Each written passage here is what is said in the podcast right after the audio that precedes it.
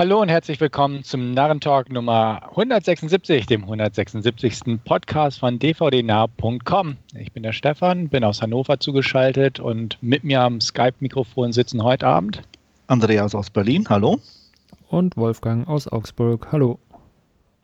Jo, in gewohnter Weise starten wir mit einer Auswahl an Trailern, die wir uns zusammengestellt haben. Und da beginnen wir mit einem Adam Sandler-Film, mal nicht witzig, mal thrillermäßig dramatisch, aber interessant, Fragezeichen. Andreas? Nicht für mich. Er sieht zwar okay aus, aber ich weiß nicht. Also er hat auch, glaube ich, ein paar Vorschusslorbeeren bekommen. A24 hat ihn lizenziert, die ja eigentlich auch immer dafür stehen, ganz gute Filme zu lizenzieren. Aber ich werde weder mit Sandler noch mit dem Film so richtig warm. Wolfgang? Ja, ich werde mir den mal anschauen. Also so richtig vom Hocker gehauen hat er mich jetzt auch nicht, der Trailer. Aber wie du ja schon gesagt hattest, mal nichts Lustiges von Adam Sandler, sondern eher was Dramatisches, beziehungsweise in die Crime-Richtung gehend irgendwo. Und ich fand zumindest, er sah im Trailer auch Adam Sandler an sich durchaus interessant aus, und ich werde mir den demzufolge irgendwann mal ansehen. Aber wie gesagt, es ist jetzt nicht so, keine Ahnung. Also wirklich vom Hocker gehauen hat er mich nicht, aber zumindest das Interesse soweit geweckt, dass ich mir den sicherlich anschauen werde. Ich bin da bei Wolfgang, also vom Hocker gehauen hat er mich auch nicht, aber ich fand den Trailer ganz interessant, auch mal ein bisschen was anderes von der Thematik her, für Sandler auch mal wieder was anderes. Er hat ja schon 1, 2, 3 ernstere Filme gemacht, aber es ist irgendwie lange her, soweit ich das beurteilen kann. Fand ich nicht uninteressant auf jeden Fall, und wie Andreas auch schon sagte, A24 steht eigentlich relativ gut für Qualität. Wenn er mir über den Weg läuft, durchaus gern. Also bin neugierig geworden. Fast schade, dass es keiner von diesen Netflix-Stils von Adam Sandler ist. Ja, den hätte man ja echt gut gucken können. Ne? Ja. Dann hätte man gesagt, ja, sehr schön, dann schauen wir da mal rein. Aber wie gesagt, ich bin neugierig genug, um auch so da mal reinzuschauen, beziehungsweise mir den auszuleihen oder wie auch immer. Ja. Und mal gucken, ob der unterhaltsam wird im Crime-Drama. Wird auch als Comedy mitgewertet, also irgendwie scheint da ein bisschen Humor drin zu stecken. Mal schauen. Und dann können wir ja dem Andreas berichten. Mach das. Ja. Ja. Das N-Wort fiel ja schon in unserem Zusammenhang, und zwar Netflix. Diese Ausgabe ist relativ Netflix-frei, bis auf eins, und zwar ein Trailer, den haben wir uns jetzt ausgesucht, und zwar In the Shadow of the Moon. Wolfgang. Muss ich gestehen, der Trailer hatte mich mit dieser Crime-Story, Serienkiller, wie auch immer, die unaufgeklärt, auch nach 9 oder 10 Jahren noch. Und dann kam dieses Übernatürliche, und dann hat er mich irgendwie verloren. Okay. Also da dieses, keine Ahnung, in Zeit zurückgehen oder wie auch immer. Ich habe es dann auch gar nicht so ganz verstanden, aber was ja im Trailer kurz angerissen war, und wir werden alle sterben und weiß der Teufel was, habe mich dann wieder ein bisschen abgetönt. Also wie gesagt, dieses Serienkiller-Rätsel fand ich ganz spannend, und dann kam aber dieser übernatürliche Einschlag, und der hat es dann wieder ein bisschen zerlegt, das Ganze für mich. Also ich fand es auch spannend und fand jetzt das Übernatürliche auch nicht uninteressant, einfach weil es sonst wahrscheinlich wieder so ein typischer Serienkiller in Anführungsstrichen geworden wäre, egal ob nun gut oder nicht so gut. Ich finde den Regisseur interessant, Jim Mickle, der Cold in July zuletzt gemacht hat, auch mit Dexter, hätte ich fast gesagt, in der Hauptrolle, der jetzt ja auch mitspielt. Ich bin neugierig. Also ich finde es gut, in dem Fall definitiv, dass der auf Netflix läuft, denn selbst wenn er nicht so gut ist, und da habe ich auch schon 1, 2 Stimmen gelesen, kann ich ihn da bequem mir zu Hause angucken. Und ich fand den Trailer nett, ungewohnt actionreich für den Regisseur so ein bisschen, also vom Tempo her. Mal schauen. Also da bin ich gespannt drauf und sehe dem aktiv entgegen, dass der verfügbar wird. Ja, also für mich auch ein Pflicht Termin, in Anführungsstrichen, wegen Mickle und Michael C. Hall. Ich mochte Cold in July sehr, der einfach optisch auch echt interessant war. Und schade finde ich, dass da zumindest diesmal jetzt nicht so ein paar der alten Garde in Anführungsstrichen mit dabei ist, weil bei Golden Shulai war ja Don Johnson und Sam Shepard dabei. Ja. Die haben das schon extrem aufgewertet. Genau, aber die haben das halt auch extrem aufgewertet, fand ich, die Story. Ja. Und interessanter gemacht. Und das fehlt hier so ein bisschen. Und das ist halt, ich bin da auch ein bisschen bei Wolfgang so mit dem Zeitreise-Dingens. Ja, okay. Aber wie gesagt, optisch und vom Regisseur her werde ich dem definitiv anschauen und ich hoffe, dass ich einigermaßen meinen Spaß damit haben werde. Ist ja, also zumindest von unserer Aufnahme angesehen, am Freitag dann soweit. Läuft ja, glaube ich, ab 27. Dann kann ich ja bald gucken. Ja, schon mal gut. Ja, ich bin auch gespannt. Mal gucken. Also, wie gesagt, Jim Mickle finde ich einfach interessant, den Regisseur, und mal schauen. Okay, gehen wir so ein bisschen auch in eine einigermaßen bekannte Richtung von der Thematik her und wir haben mal wieder eine Frau in der Hauptrolle, aber ein bisschen dramalastiger als Jason Bourne etc. pp. The Rhythm Section. Da fange ich einfach mal an mit Blake Lively in der Hauptrolle. Fand ich auch nicht uninteressant. Also hat mich definitiv auch nicht umgehauen. Sieht wie ein dramalastiger Rache-Agenten-Film aus in der Art her. Britisch angehaucht auf jeden Fall irgendwie, hatte ich das Gefühl, auf jeden Fall europäisch irgendwie mal wieder. Blake Lively mag ich gern. Jude Law finde ich auch in Ordnung und die Explosion vom Bus im Trailer fand ich auch recht druckvoll gemacht. Würde ich mir anschauen. Definitiv kein Kinokandidat, aber sowas schaue ich ab und an ganz gern. Auch wenn ich jetzt nicht riesig viel erwarte, aber vielleicht einfach ein solider, gut gemachter Thriller. Sowas in der Art. Ich kann mich da eigentlich nahtlos anschließen. Also, wie du schon sagst, so ein bisschen dieser Born- und Agenten-Vibe kommt rüber. Dann ist aber hier durchaus mit dem Verlust der Familie da so ein dramatisches Element noch mit drin und dieser Rache-Aspekt dann. Schließ mich da dir einfach an. Ich werde mir den auch irgendwann mal ansehen und ja, Blake Lively spielt im Normalfall auch immer ganz gute Rollen, also von daher für mich durchaus auch so ein Kandidat. Ja, sieht nicht ganz schlecht aus. Bisschen Action scheint ja auch mit dabei zu sein. Von daher dauert zwar, glaube ich, noch, bis der rauskommt, wenn mich nicht alles täuscht, meine ich erst 2020. Ja, definitiv. Das ist schneller als man meint. Ja, das stimmt auch wieder. Wir hatten ja gesagt, in 3 Monaten ist Weihnachten. Ja. Dann ist Silvester auch nicht mehr weit. Das europäische Feeling hatte ich jetzt gar nicht mal so stark. Okay. Ich habe aber auch keine Ahnung, wo. Also er spielt ja, glaube ich, auch in verschiedenen Ländern, meine ich, so ein bisschen. Ich hatte so ein bisschen dieses Nordafrika-Marokko-Feeling von irgendwie eher ein bisschen, ja. Ja, okay. Interessant, was ich auch nicht wusste, ist, dass es eine Regisseurin ist. Ach so, das wusste ich auch nicht. Ja. Ja. Ich gucke da schon immer nach. So, ich kenne zwar auch nichts, was sie bisher gemacht hat. Okay. Aber sie hat wohl irgendeinen Film auch mit Olivia Wilde gemacht und Elizabeth Moss, was sie auch kennen, und Juno Temple, okay. Meadowland, sagt mir nichts, aber scheint auf jeden Fall Erfahrung zu haben. Ja, ist ja nichts Verkehrtes, dass man auch mal die Frauen ran ist. Ja, sehr gern. Okay. Und sie hat einen zweiten Film gemacht mit Peter Dinklage, Elle Fanning und Paul Giamatti und Charlotte Gainsbourg. Okay. Also sie kriegt auf jeden Fall Leute ran, die interessant nicht so sind. Ganz, ja. Okay. Muss man mal ein bisschen nachforschen. Ich wollte gerade sagen, da müssen wir mal ein bisschen gucken. So. Genau. Ja. Okay. Eine Produktion, wo wir nicht groß nachforschen müssen.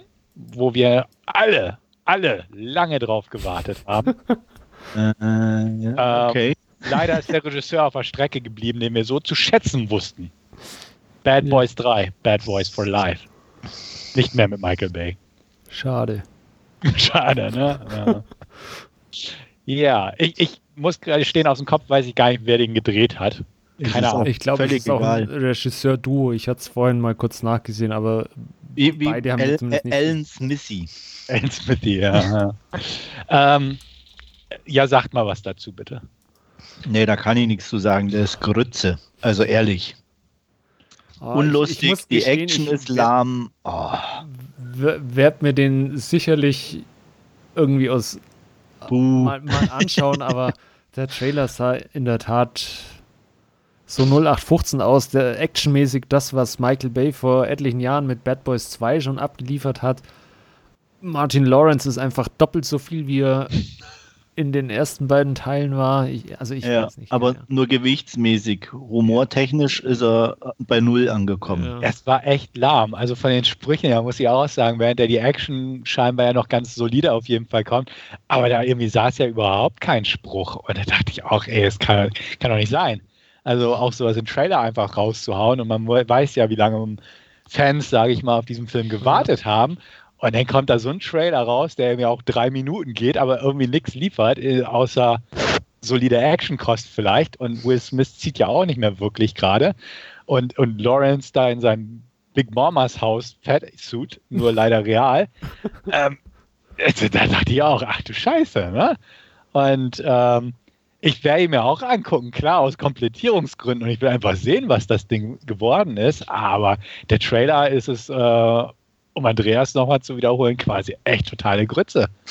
Danke. Und, ja, deswegen, also da dachte ich auch, oh nee, ey. Und wir haben ja also die Regisseure sind übrigens Adil El Arbi und Bilal Fallah, die, wenn ich das so richtig sehe, eher so kleine Filme gemacht haben bisher, auch eher Dramen. So. Okay. Ja, so... Ja. Weiß gar nicht, ich glaube, wenn ich das richtig sehe, ist es eher so, kommen die so aus Holland, Frankreich, die Ecke. Okay. Also, ja, aber wie die dann da rangekommen sind, ja. Keine Ahnung. Die waren zu haben. Wahrscheinlich, ja. Sie haben sich kaufen lassen. Ja, sie dachten wohl auch, hey, Jerry Bruckheimer Produktion. Genau, egal. Schon. Das Geld zählt, damit können wir uns die nächsten 10 Filme, die kleinen, die wir sonst machen, finanzieren. Habe ich volles Verständnis für, muss ich sagen, finde ich absolut in Ordnung. Also, weil mehr kann man sich daraus, glaube ich, wirklich... Die Frage ist ja jetzt, wieso Michael Bay nicht mehr wollte. Weiß ich nicht. War ihm halt... Ja. Er wollte halt so einen schwergewichtigen Film nicht mehr stemmen. Nee. Ja, also ich muss auch sagen, das war irgendwie ein Satz mit X irgendwie, der Trailer, muss ich sagen. Ja. Nee. Ja, es ist manchmal echt schwer so nachzuvollziehen. Ich sage immer wieder, ich kann es nicht, ich bin kein Filmemacher, aber ich denke mir immer, es gibt doch so grundsätzliche Sachen, wo ich sage, die in einem Film ankommen, wo ich aus anderen Filmen weiß, die funktionieren, es kann doch nicht so schwer sein, vielleicht muss ich mir dann vorwerfen lassen, abgekupfert zu haben. Oder, aber zumindest... Aber gut abgekupfert ist besser, wie es selber schlecht gemacht. Genau, aber zumindest Tarantino eine ganze Karriere draus gemacht. Genau, irgendwie. Zumindest schaffe ich doch dann damit vielleicht einen unterhaltsamen Film zu machen. Ja, auch wenn er abgekupfert ist. Aber das passiert meines Gefühls nach immer weniger. Das gerade stimmt. Im Action-Bereich. Ja. Also hier muss man einfach mal abwarten. Vielleicht ist der Film interessanter am Ende oder unterhaltsam zumindest und der Trailer ist irgendwie nur schlecht gemacht. Aber irgendwie, wie gesagt, vom Trailer her, der eigentlich so eine ich will jetzt nicht das Wort ikonisch benutzen, aber einfach eine Franchise, die man kennt und da nach einigen Jahren nochmal eine Fortsetzung raushaut und das ist so der erste Trailer und man denkt nur, oh Gott, darauf habe ich gewartet oder das hätten sie sich stecken lassen können. Das muss nicht sein. Und ja, deswegen. Übrigens, einer der Schreiberlinge ist Joe Carnahan. Ja, gut. Okay. Der hat ja auch viel Hit and Miss gehabt. Ja, das stimmt. Ja, warten wir es mal ab. Ist auch 2020 erst bei uns. Ja. Gut, aber kommen wir vom dummen, lauten Blockbuster Jerry Bruckheimer Sequel-Kino zu einem etwas kleineren, etwas eigenwilligeren Projekt, nämlich Jojo Rabbit von Taika Waititi. Genau. Waititi. Ja, werde ich angucken. Fand ich sympathisch, fand ich schön schräg.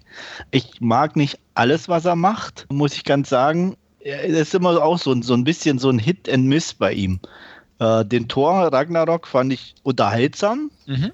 Und den Hunt for Wilder People mag ich sehr gern. Das ist so ein richtig sympathischer, kleiner Film. Und Sam Neill ist sowieso, ja, wenn der einfach in sich ruhend so eine Rolle verkörpert, hat immer einfach irgendwas. Dann, wo eigentlich viele total schwärmen davon und super finden, ist What We Do in the Shadows. So über so eine WG von Vampiren, den fand ich ziemlich langweilig. Also der hat mich überhaupt nicht angesprochen. Ich glaube, den habe ich sogar abgebrochen. Okay. Ich habe den nicht geguckt, aber die Serie hat mich so ein bisschen neugierig gemacht. Da gibt es jetzt eine Serie, die darauf basiert. Ja gut, vielleicht ist die ein bisschen besser, weiß ich nicht. Ja, also keine Ahnung. Also er hat auf jeden Fall, das drauf, schräge Charaktere darzustellen. Ich weiß, ich habe mal vor Jahren Eagle vs. Shark gesehen, über zwei richtige so Nerd-Pärchen, die auch aber trotzdem unheimlich sympathisch sind. Er hat es schon drauf, aber wie gesagt, er schafft es nicht immer, das gut rüberzubringen. Jetzt der Trailer, der hatte schon so für mich das Feeling, da könnte was schön Schräges entstanden sein. Und mit einem ernsten Unterton zwar, aber den werde ich sicherlich angucken. Ja, werde ich auch. Also mich hat es auch definitiv interessiert, der Trailer. Wie du sagst, sieht sympathisch aus, sieht einfach nicht bierernst aus, sieht humorvoll so ein bisschen aus. Das ist in Ordnung. Also das passt und ist ein bisschen was anderes. Und ich habe jetzt nicht so viele Filme von dem Regisseur gesehen, aber so der Vibe, sage ich mal, der von dem Trailer ausgestrahlt wurde, der passte.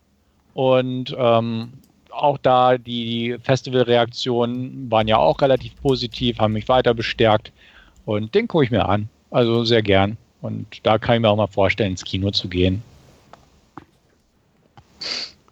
Ja, schließe ich mich an. Also sah sehr sympathisch aus, sehr skurril teilweise, hat mich ein bisschen an ja, jetzt fällt mir der Name nicht ein, von Paul Thomas Anderson mit den Pfadfindern irgendwie, der da ähnlichen Vibe. Irgendwas mit Moonlight oder sowas, ne? Oder? Ach, shit. Ich weiß es nicht. Mir fällt der Name nicht mehr ein, aber ja, ihr wisst, was ich meine. Ja. Also von daher auch ein Kandidat für mich. Und wenn man sich dann über Nazis lustig machen kann, ja, auch ganz gut. Wenn ich kurz einhaken darf. Ja. 2 Sachen. Du meinst Moonrise Kingdom. Ah, okay. Und es ist nicht Paul Thomas, sondern Wes Anderson. Ja, okay. Gut, danke. Gerne. Das stimmt, ja, so mit diesem Kids und so mit in einer Gruppe, in einer Gemeinschaft. Von der Stimmung und vom Look war der auch meines Erachtens ziemlich ähnlich dann wie Moonrise Kingdom auch. Ja, ich würde schon noch ein bisschen anders, also aber ich weiß, so ein bisschen der Vibe kommt rüber, ja. Kann ich sehen, ja. Ja. Gut, da sind wir uns zumindest einig. Absolut. Und dann sehen wir gespannt entgegen, wie Jojo Rabbit so wird, wenn er dann rauskommt.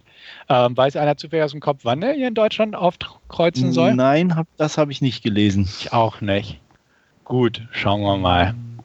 Release Date 23. Januar in Deutschland. Okay. Eine Woche nach Bad Boys for Life. Eine Woche nach Bad Boys, okay. Ja, könnt ihr euch eure Kinogänge planen. Ja, unbedingt. Ja. Da freue ich mich doch. Ja. Okay, gut. Dann kommen wir von dem, was wir eventuell in Zukunft nochmal sehen wollen oder auch nicht, zu dem, was wir schon gesehen haben und vielleicht sogar nochmal gucken werden, je nachdem, wie es gefallen hat. Andreas stellt uns jetzt sein Last Scene vor und er hat sich was aus der Blumhaus-Schmiede angeguckt, wie ich gehört habe. Ja, ich habe mir Upgrade angeguckt, der ja teilweise ganz gut bewertet wurde. Und worum geht's in der Kurzfassung? Hauptdarsteller Gray Trace, gespielt von, Logan Marshall Green, ist ja, lebt in einer technisierten Zukunft. Er hat eine Frau, die bei einem Technologieunternehmen angestellt ist. Er ist aber eher so der altmodische Typ, der Autos restauriert, alte amerikanische Schlitten. Und ja, damit merkt man schon den Gegensatz. Trotzdem lieben sie sich natürlich sehr.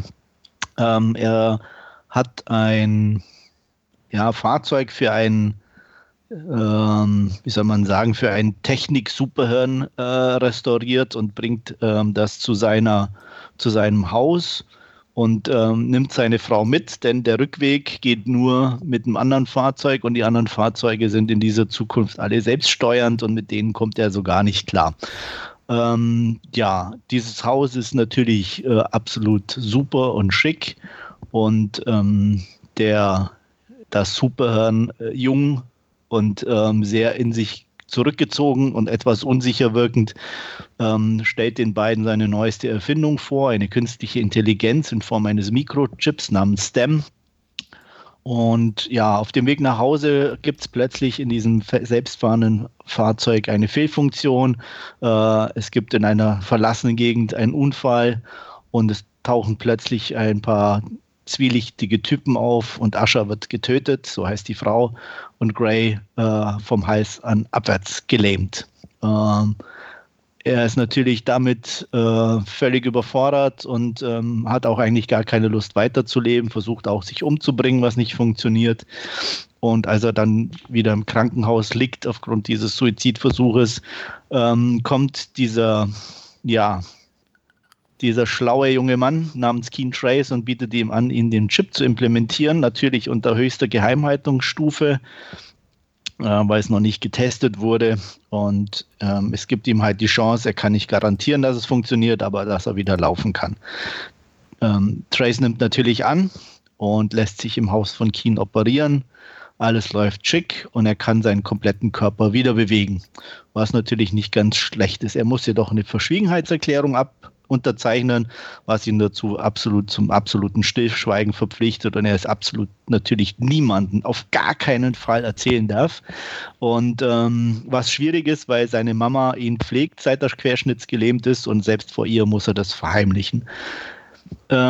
Plötzlich eines Tages, nach ein paar Tagen, nachdem dieses Implantat in ihm steckt, bekommt er Besuch in seinem Kopf und eine Stimme spricht zu ihm und zwar ist das STEM. STEM kann mit ihm kommunizieren und nachdem er versucht herauszufinden, wer seine Frau umgebracht hat, hilft ihm STEM und gibt ihm entsprechende Hinweise über das bei dem Überwachungsmaterial, was er entdeckt hat. Und als er der erste Person ausfindig macht, die mitbeteiligt war, seine Frau umzubringen, läuft er Gefahr, ziemlich verprügelt zu werden. Und Stem sagt zu ihm, er kann seine Körperkontrolle übernehmen. Er muss nur zustimmen, was Trace dann auch macht.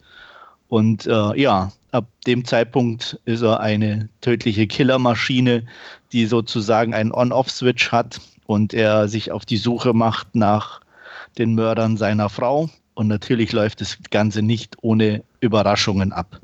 So viel zur Inhaltsangabe. Upgrade. Ja, man hat viel gehört.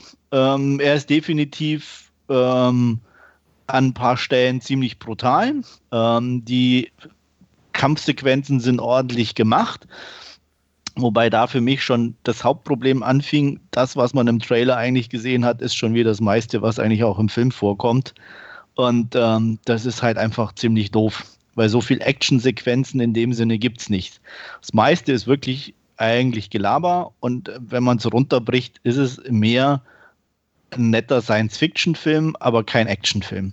Mhm. Und also ein Science-Fiction mit ein paar Action-Einlagen. Er ist jetzt auch nicht sonderlich überraschend und die Optik ist ganz nett, Sound und so passt auch. Der Hauptdarsteller hat für mich immer eher so, ja, wie so ein Tom Hardy-Rip-Off gewirkt, so ein, vom Typus her und war ein bisschen komisch. Und so richtig gut sind eigentlich alle nicht. Passt für so einen Film, aber ich kann einfach den Hype nicht nachvollziehen. Es ist ein solider Science-Fiction-Film, wie gesagt, mit ein paar netten Action-Einlagen, ein paar ziemlich brutale Sequenzen, 2, 3. eine ganz nette Verfolgungsjagd, aber das war's dann auch schon. Von mir gibt es dafür 6 von 10 Punkten. Ich habe den auch noch hier rumliegen und irgendwie, ich weiß auch nicht, warum ich den noch nicht reingeschmissen habe in den Player. Ich bin weiterhin neugierig, aber wie gesagt, irgendwie hat es irgendwie noch nicht dazu gereicht, dass ich mich... Ja, es ging mir auch so. Also ich hatte ihn jetzt von Videobuster bekommen und habe mir deswegen dann halt angeguckt, aber sonst so ein richtig dringendes Bedürfnis hätte ich jetzt auch nicht gehabt. Ja. Also deswegen, ich bleibe weiterhin neugierig. Ich bin jetzt schon mal so ein bisschen von den Erwartungen her positioniert. Kein Actionfilm, eingenordet. Guter Begriff, genau. Da bin ich mal gespannt. Also ich fand den Trailer ja auch cool und von der Idee her ganz nett, das Ganze. Ja, und ich habe ihn hier rumliegen. Also dementsprechend wird er auf jeden Fall mal geschaut und dann gebe ich gerne noch meine Rückmeldung. Wollte ich gerade sagen, mach dann Meldungen, wie er dir gefallen hat, dann weiß ich auch, ob ich wieder allein bin mit meiner Meinung oder ja, ob es passt. Ja, das werde ich tun. Ja, mir geht's auch wie Stefan. Bei mir liegt er auch hier rum. Ich habe ihn auch noch nicht im Player gehabt, obwohl er ja durchaus schon Staub ansetzt, sagen wir es mal so. Das, was du jetzt gesagt hast, Andreas, reizt mich jetzt allerdings auch nicht dazu, ihn dann die Tage noch anzuschauen. Von daher, ja, früher oder später sicherlich mal irgendwann. Aber ihr wisst, wie das ist mit so Filmen, die man immer schiebt. Ne? Mhm. Irgendwie landen sie dann doch nie im Player. Ja, wäre durchaus möglich. Aber ja. Aber ich kann es jetzt zumindest auch ein bisschen besser einordnen, dank deiner Vorstellung, was mich denn erwartet. Und bin dann vermutlich auch nicht so groß enttäuscht, wenn er nicht wirklich 90 oder 100 Minuten nur Action ist. Ja, ist, glaube ich, besser. Ja. Also vielleicht kann man dann auch mehr genießen. Ja. Mal sehen. Ja. Alles klar. Dann geben wir einfach weiter in Richtung Wolfgang und der stellt uns auch mal was Nettes vor. Und zwar mal wieder was Asiatisches. Ja, asiatisch ist schwierig. Es ist zumindest im Titel drin, sagen wir es mal so. Genau, ich habe mir Crazy Rich Asians angeschaut und das ist eine waschechte Hollywood-Romcom, die halt überraschenderweise für eine Hollywood-Produktion nur mit asiatischen Darstellern besetzt ist. Und das, oder nicht asiatischen Darstellern, sondern mit asiatisch-stämmigen Darstellern, die durchaus auch Amerikaner oder was auch immer sein können. Aber das ist so ein bisschen dieses Novum des Films, dass er halt ja mal eine große Big-Budget Hollywood-Produktion einfach nur mit asiatischen Darstellern gemacht wird. Gibt es ja sonst eher selten. Bei kleineren Filmen durchaus mal, aber in dieser Größenordnung dann doch eher weniger. Inhaltlich möchte ich gar nicht viel zu sagen, weil es halt dieses klassische Rom-Com-Schema ist. Ein New Yorker Pärchen, Rachel und Nick, kennen sich seit einem guten Jahr oder so, kommen gut miteinander aus und sind zusammen glücklich. Und Nick muss oder soll zurück nach Singapur, wo er eben zur Hochzeit seines besten Freundes anreisen soll und seine ganze Familie wohnt in Singapur und ja, man nimmt die Gelegenheit dann wahr und Rachel kommt mit, um einfach seine Familie und Freunde kennenzulernen und da stellt sich dann eben heraus, dass Nick ihr ja mehr oder weniger verheimlicht hat, dass er der Sohn bzw. der Erbe eines riesigen asiatischen Firmenimperiums ist und auch seine Freunde alle in der Finanzwelt und der Immobilienbranche tätig sind und auch alle wohlbetucht und eben crazy rich, wie es im Titel schon steht, sind. Gibt dann natürlich ein paar Probleme. Allen voran ist es auch seine Mutter Eleanor, die von Michelle Yeoh gespielt wird, die nicht unbedingt Rachel mit offenen Armen empfängt und die ein oder andere junge Frau, die Nick gern für sich haben möchte, da durchaus ja eine gute Partie ist, kommt ihr auch in die Quere, aber inhaltlich einfach Rom-Com-Standard Skript, würde ich jetzt fast mal sagen, macht den Film jetzt aber nicht unbedingt schlecht, wenn man Romcoms mag, schiebe ich mal hinterher. Er ist nett anzusehen, wie gesagt, das Novum des Films einfach die Tatsache, dass er durch die Bank mit asiatischen Darstellern besetzt ist.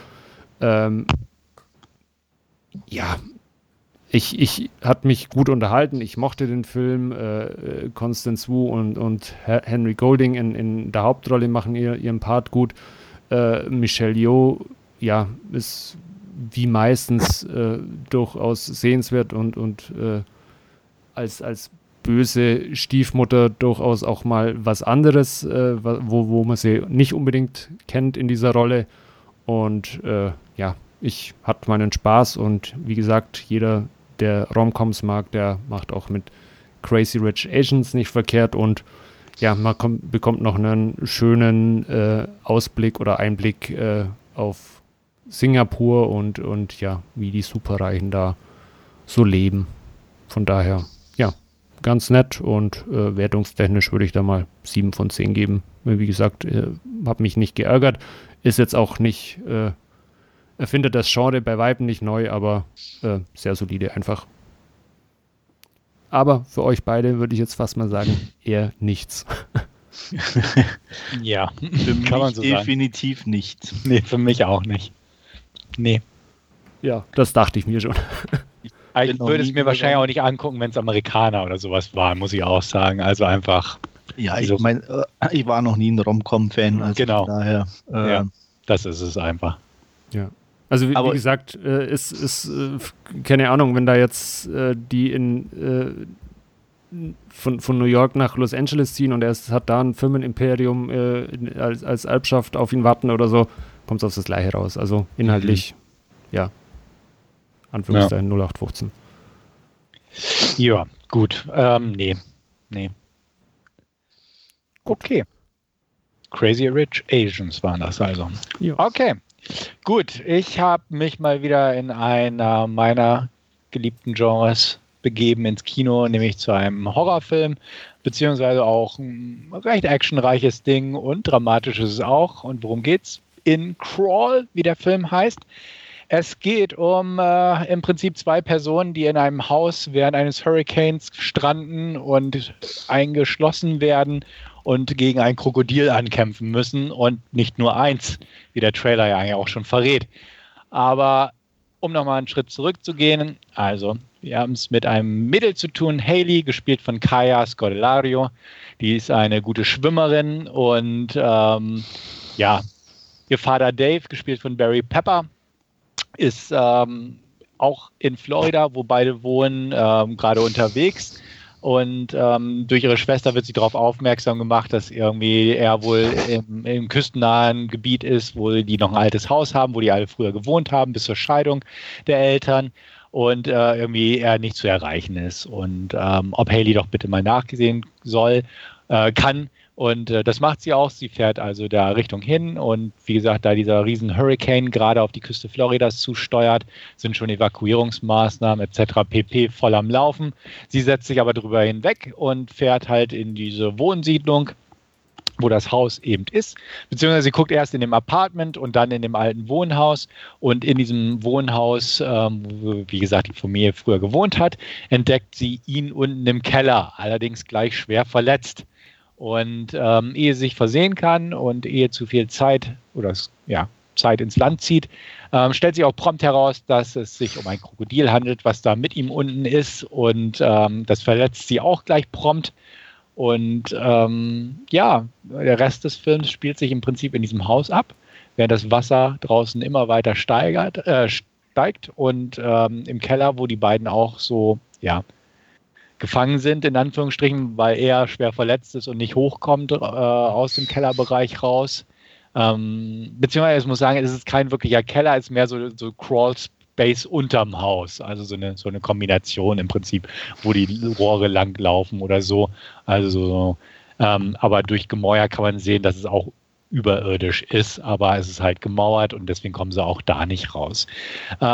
Wie gesagt, es sind mehrere Krokodile und je weiter das Wasser steigt, desto stärker ist auch die Gefahr zu ertrinken eben.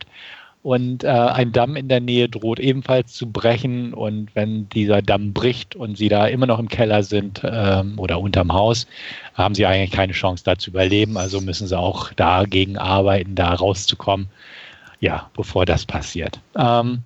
Ja, was soll man zu Crawl sagen? Crawl hat mich von Anfang an ein bisschen an Burning Bright erinnert. Burning Bright ist ein etwas älterer Film, hat schon ein paar Jahre auf dem Buckel, mit Brianna Evigan in der Hauptrolle, und da ging es darum, dass während eines Hurricanes ein Geschwisterpaar in einem verrammelten Haus, sage ich mal, um das zu schützen, eingeschlossen ist, während ein Tiger im Haus mit ist. Ich mochte Burning Bright, ich finde den nett, war halt so ein altmodischer kleiner B-Film in dem Sinne, dass keine großen CGI-Effekte da waren, und es ist einfach ein nettes B-Filmchen. Crawl lief in Kinos, hat CGI-Krokodile, macht aber trotzdem Spaß, sage ich mal. Regisseur hat Alexandre Aja geführt, also als Regisseur war Alexandre Aja mit von der Partie.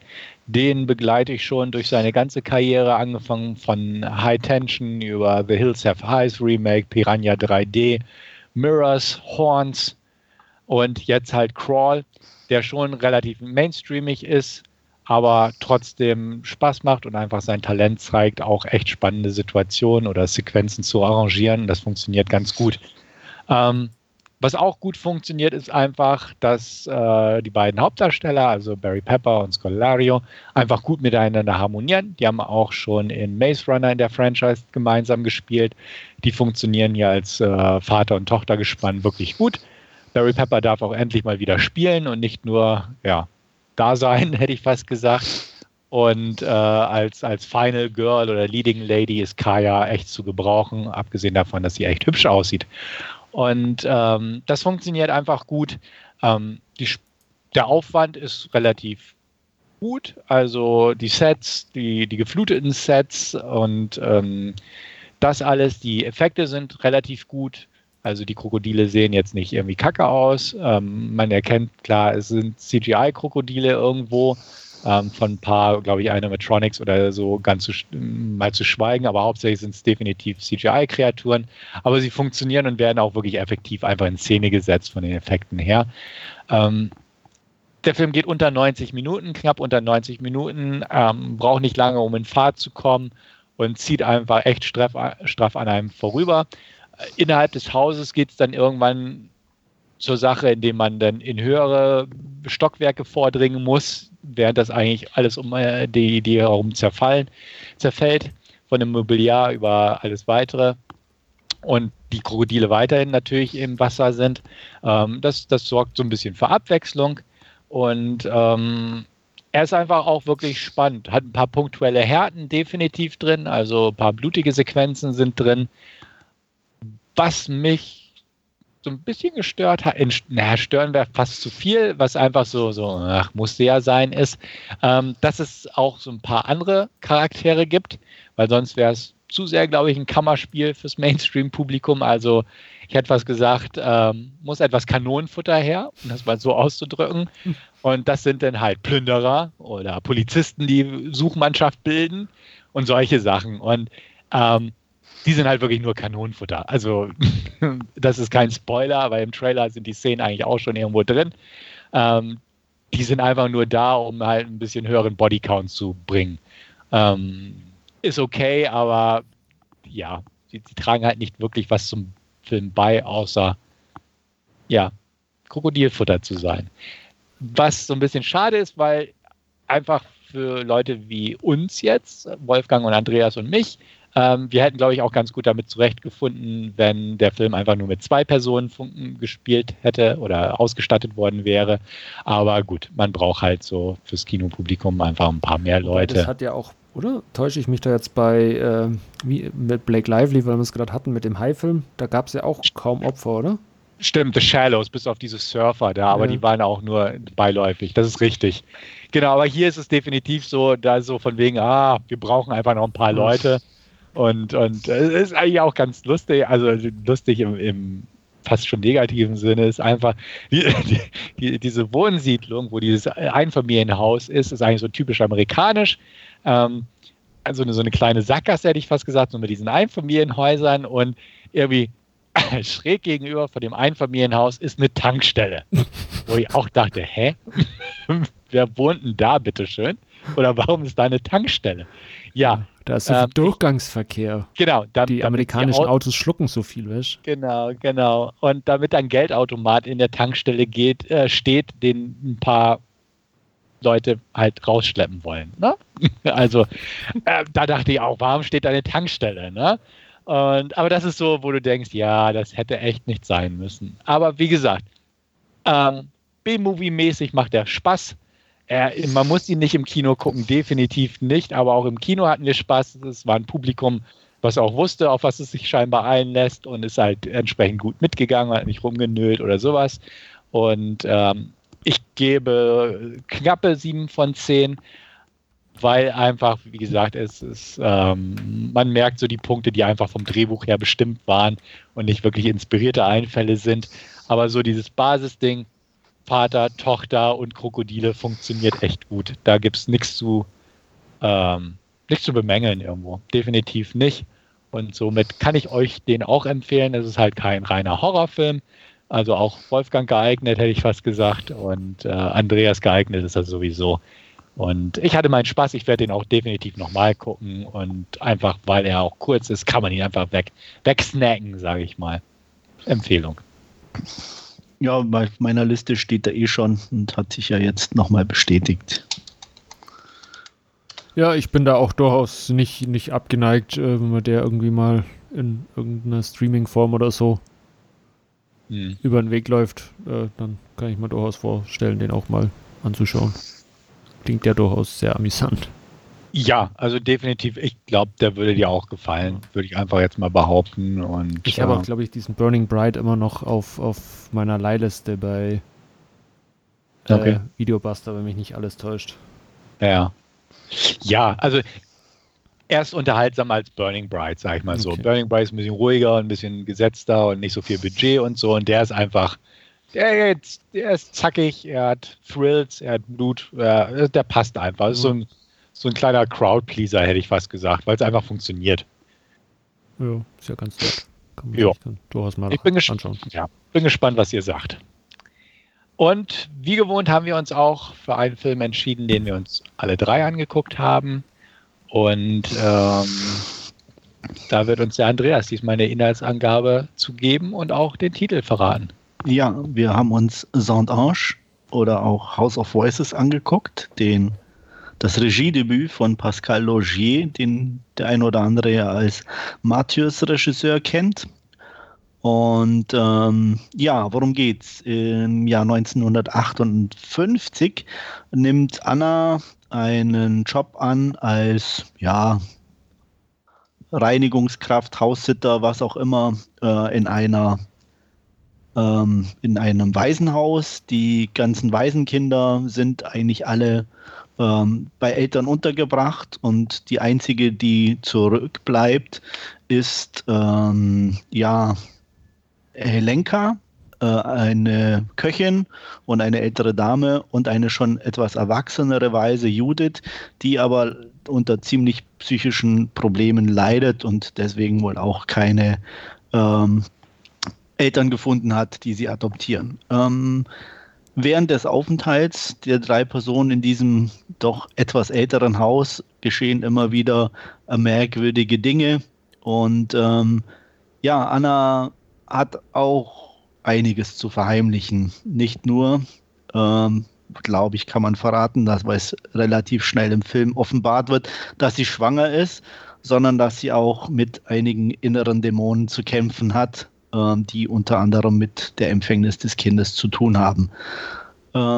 In diesem Haus scheint es auch verschiedene merkwürdige Todesfälle bei Kindern gegeben zu haben und Anna versucht herauszufinden, was es damit auf sich hat. Und ja, mehr, glaube ich, sollte man an dieser Stelle über den Inhalt nicht verraten. Es gibt natürlich nicht so viel mehr zu erzählen, aber auch, wie es sich entwickelt, gehört, glaube ich, dann schon mit zum Film dazu. Mhm. Ja, so viel dazu. Ja, wer uns kennt, weiß, dass es nicht unbedingt Wolfgangs Terrain ist. Und wir haben ihn genötigt. Genau. Er wusste von nichts. Ich wurde mit einer DVD bemustert, die ich mir angesehen habe. Ja, genau. Ja. Dann fang doch mal an. Das wollte ich auch darauf hinaus. Genau. Beschimpfe uns. Ja, also wie ihr schon sagt, nicht unbedingt mein Genre und hat sich jetzt bei House of Voices wieder bewahrheitet. Ich mag keine Horrorfilme, weil ich sehr ängstlich bin, sagen wir es mal so. Auch wenn House of Voices jetzt nicht von Jumpscares strotzt oder so, sondern durchaus eher ruhig ist, ist es einfach nicht mein Genre und mir hat er halt auch einfach inhaltlich jetzt nicht wirklich viel gegeben, wobei ich ihm durchaus zugestehen muss, dass die Hauptdarstellerin, ich weiß nicht, wie man es ausspricht, Virginie Ledoyer, Dankeschön, durchaus ihre Sache ja sehr gut und solide macht. Und ich fand auch das Setting, dieses alte französische Gutshaus und die Ausstattung und auch die Musik in Teilen wirklich toll und stimmungsvoll und hat halt wirklich auch so diesen, ja, ein bisschen verwunschenen und in Anführungszeichen spukenden Charme ausgestrahlt. Also das war wirklich toll gemacht, aber ich konnte halt einfach auch inhaltlich mit diesem Knatzen und was dann alles noch kommt und nicht wirklich was anfangen, muss ich ganz ehrlich sagen. Ich kannte den Film ja schon. Vor einigen Jahren hatte ich mir den, wie gesagt, mal auf DVD gekauft, die Wolfgang ja jetzt besitzt, die Scheibe. Und habe dann auf Empfehlung von Andreas nach unserem letzten Podcast hin mir die Blu-ray geholt, weil die relativ günstig war. Danke nochmal für den Tipp in der Einrichtung. Ja, gerne. Ja. Und konnte ihn dann deswegen nochmal anschauen. Und ich mochte ihn schon damals. Also damals muss ich sagen, hatte ich ein bisschen was anderes erwartet, weil ich hatte natürlich in Anführungsstrichen nach Martyrs und so geguckt und dachte, okay, klingt gruselig, gucken, was das für ein Horrorfilm wird. War denn eigentlich etwas überrascht, ich will nicht sagen enttäuscht, aber irgendwie auf dem falschen Fuß so ein bisschen erwischt, dass es ja eigentlich wirklich mehr in die Drama-Richtung geht.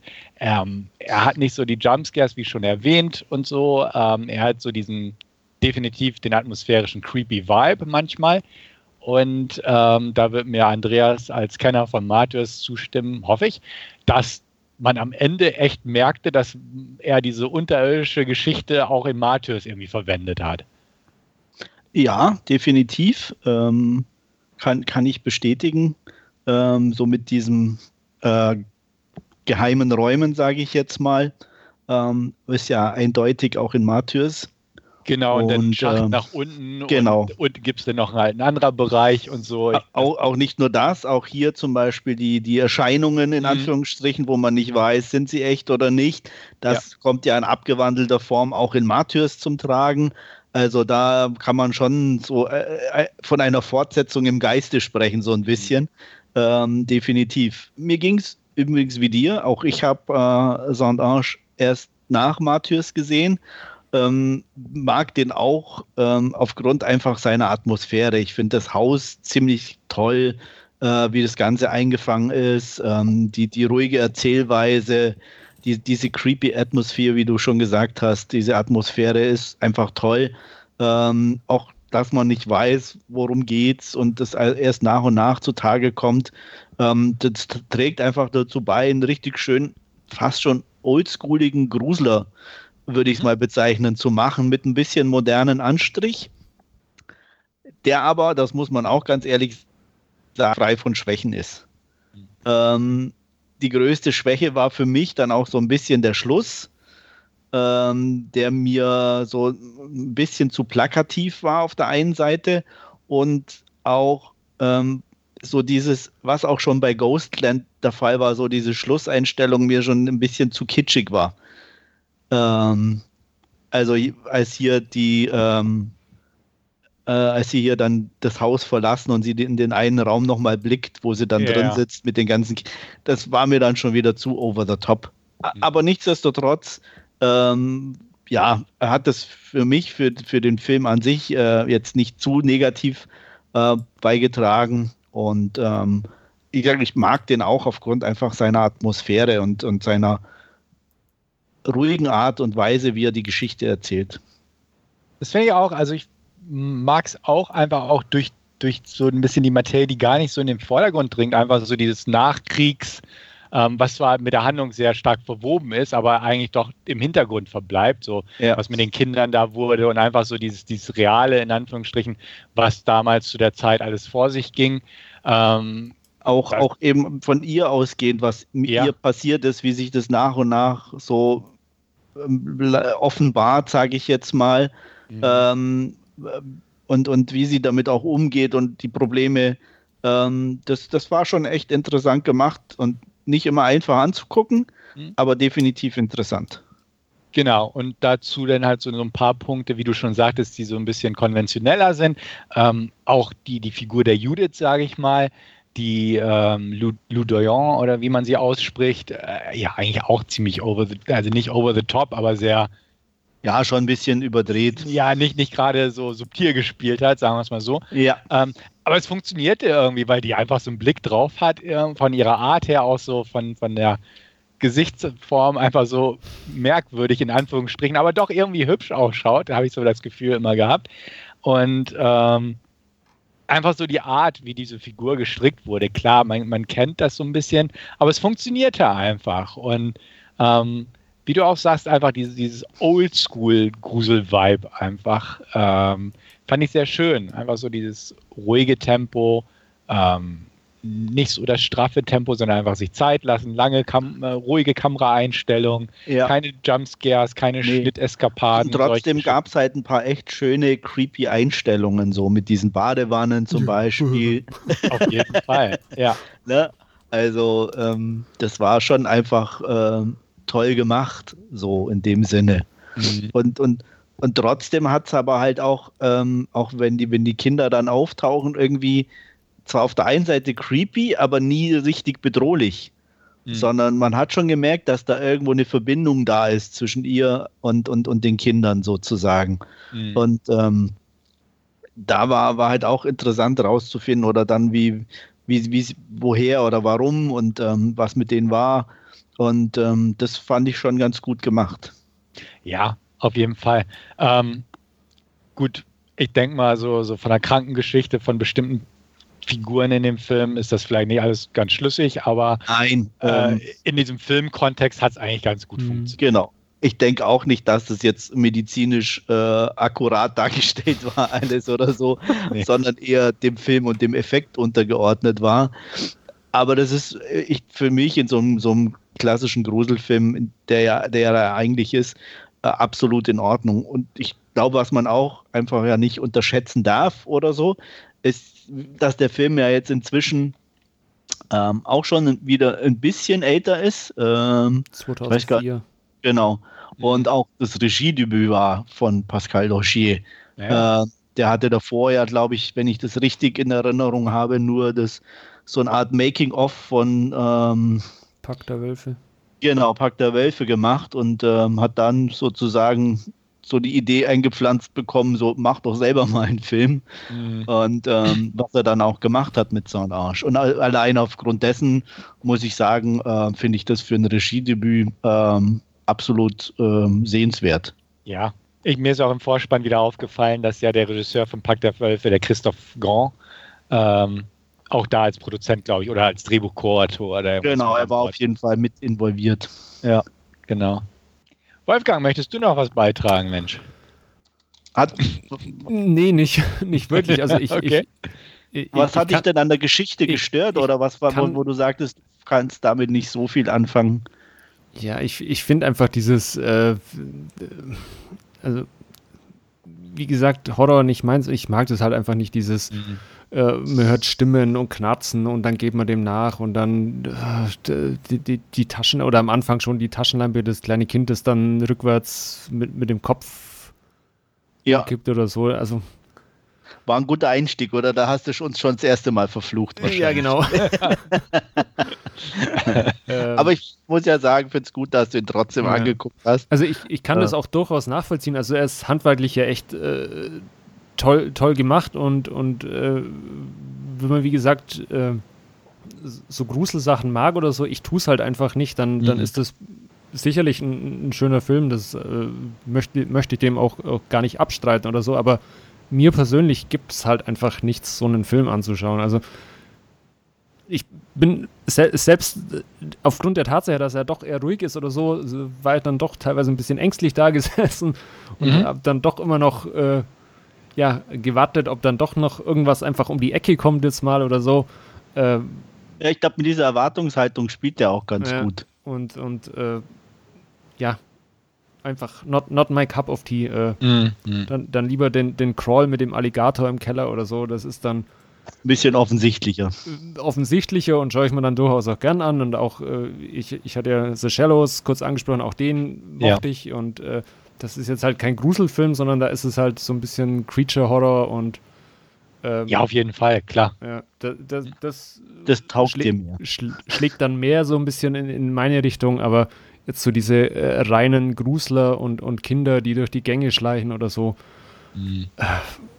ist einfach nichts für mich. Wir haben es versucht, Andreas. Wir haben es versucht. So wie wir bei dir immer versuchen, den Asiaten unterzubringen. Richtig. Machen wir es halt bei Wolfgang mit den Horrorfilmen.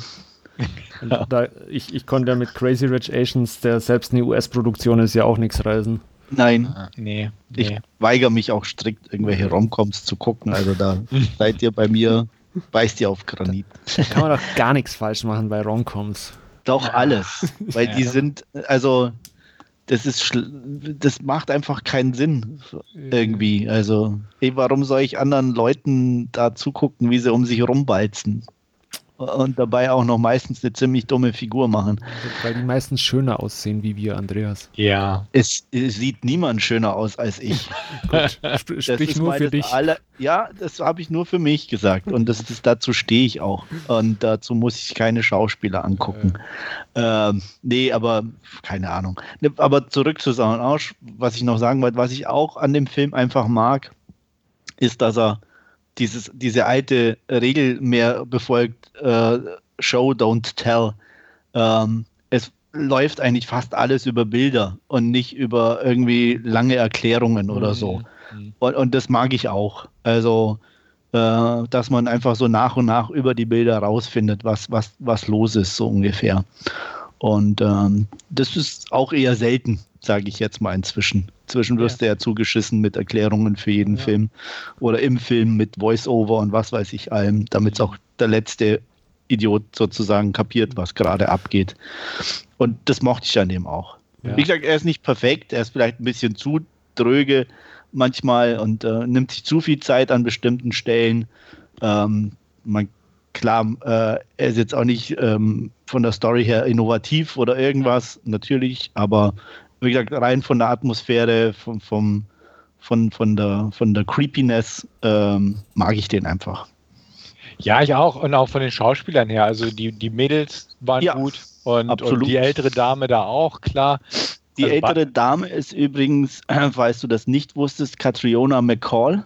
Nee. Ich weiß nicht, ob du den kennst. Die hat in den 70ern, 80ern in einigen Filmen mitgespielt, unter anderem bei Lucio Fulci, House of by the Cemetery, The Beyond, City of the Living Dead. Und ganz bekannt, ich weiß nicht, ob du den kennst, ist eine der ersten Anime-Verfilmungen aus Frankreich, Lady Oscar. Da hatte sie die Hauptrolle. Den letzteren kenne ich nicht. Okay. Den Fulci-Ding habe ich tatsächlich mal ein paar geguckt, aber da hätte ich sie jetzt nicht irgendwie in Erinnerung gehabt, muss ich sagen. Ja, gut, muss man, ich habe es auch nur gelesen. Also, weil mir kam, also ich habe danach geguckt, weil als ich der Abspann dann nie von den Namen gelesen habe, dachte ich, den Namen kenne ich irgendwoher, der ist ja doch nicht jetzt so alltäglich. Da, als ich es gesehen habe, war es, alles klar. So typisch blonde italienische Dame in den italienischen Horrorfilmen sozusagen. Man kennt sie dann, wenn man ältere Bilder sieht oder wo sie jünger ist, erkennt man sie dann schon. Okay. Ja. Und beim Gucken ist mir ja auch wieder eingefallen, eigentlich könntest du mal wieder Martyrs gucken. Ist auch das habe ich mir auch gedacht. Ja, und du hast Ghostland erwähnt, den ich auch noch nicht geguckt habe. Also ist auch noch so ein Kandidat, den ich mir mal angucken müsste. Ja, das ist so für mich so eigentlich das Schwächste bisher. Okay. So, Tollman war ganz okay. den fand ich auch interessant. Also einfach, weil er auch ein bisschen was Überraschendes an sich hatte, dass er so ein bisschen in eine andere Richtung geht, als man erwarten konnte. Ja. Oder als ich ihn erwartet habe, drücken wir es mal so aus. Ja. Und jetzt, also Ghostland bin ich nochmal gespannt und Martyrs ist halt eigentlich so eine, einfach eine Erinnerung vom Filmfest, die man so hatte, wo man im Kino saß und dachte, oh je. Ja. Oh je. Was geht in diesem Kopf vor, der diesen Film gemacht hat? Ja. Einfach also der unangenehmer Film. Absolut, ja. Ich weiß nicht, ob er inzwischen noch so wirkt oder so, keine Ahnung. Ich streue mich so ein bisschen auch dagegen, den nochmal zu gucken, um meine Erinnerung nicht. Ich weiß, was du meinst. Ja. Aufzulösen sozusagen und zu sagen, naja, eigentlich ist er ja doch doof oder eigentlich gar nicht so gut oder ja, okay, wenn man mal gesehen hat, wirkt es gar nicht mehr so. Mhm. Also, Ja, also ich werde mir mal angucken, ich bin einfach gespannt. Ich hatte zwischendurch auch mal das Remake geguckt. Da habe ich mich verweigert. Ja, da kannst, also für dich wäre das gar nichts. Aber also, er ist halt nicht vergleichbar einfach, weil das Martyrs, der französische, ist einfach ein Brett von einem Film, ne? Ja. Und da kommt das Remake einfach überhaupt nicht an. Und mal gucken. Also dementsprechend Pascal Laugier, interessanter Mensch, interessanter Regisseur, meine ich einfach. Ghostland bin ich mal gespannt, aber so schlecht scheint er ja gar nicht so zu sein. Oder fandst du ihn schlecht? Du sagst, es ist sein schlechtester, aber ist er jetzt an sich nicht so wirklich gut, oder? Ghostland? Ja. Nein, also ich habe dem auch 6 von 10 Punkten gegeben. Gut. Also der hat definitiv seine Momente, aber er ist halt auch so ein bisschen, ja, so reißbrettmäßig und gucken die an. Also ich denke mal schon, dass er dir auch gefällt. Er hat, wie gesagt, auch seine starken Momente, auch tolle Bilder und alles. Aber ich fand ihn halt nicht ganz so gut. Okay. Ja. House of Voices, das ist jetzt aber schon ein französischer Film gewesen, oder? Ja. Okay. Den gibt es auch in 2 Fassungen, in Englisch und Französisch, aber ich glaube, so ist er, also in Französisch ist er nur in Frankreich erschienen, glaube ich, und in Kanada ist er, glaube ich, zweisprachig erschienen. Im Rest der Welt ist, glaube ich, eher die englische Version im Umlauf. Also sind das dann wirklich 2 unterschiedliche Versionen, oder was? Oder? Ja, ich glaube, ja. Ja, okay. Die haben das tatsächlich, meine ich, gelesen zu haben. Also ich bin mir nicht 100%ig sicher, aber ich meine gelesen zu haben, die hätten den auf Englisch und Französisch gedreht. Zumal auf der deutschen Blu-ray, die ich ja jetzt habe, auch die französische Fassung gar nicht drauf ist. Nein. Genau, weil die ist aber, glaube ich, nicht in Deutschland nicht erschienen, oder? Genau, aber ich hatte halt geguckt, bewusst, welche Sprachfassungen einfach vorhanden sind und da hatte ich gesehen, okay, die französische ist da gar nicht drauf, da ist halt wirklich nur Englisch und Deutsch zur Auswahl. Aber ja, genau. Ich habe jetzt gerade mal die Trivia-Section bei der IMDb aufgemacht und da steht auch bei Trivia shot back-to-back in 2 versions, one in French and the other in English. Also ist tatsächlich in 2 Versionen Sprachfassung gedreht worden. Ja. Ich war ein bisschen verwirrt, weil die DVD hatte nur englischen Ton oder so, aber dann jetzt irgendwie als Herkunftsland Französisch war, aber ja. Hätte vermutlich am Ausgang nichts gehen. Ich denke nicht. Nee, ich glaube auch nicht. Ja. Okay, gut. Dann vielen Dank auf jeden Fall an euch beide für diese nette Unterhaltung. Wollten wir noch eine Bewertung abgeben? Oder wollen wir das diesmal? Ja, ich dachte, bevor du jetzt Tschüss sagst, greife ich da lieber mal ein. Sehr gut.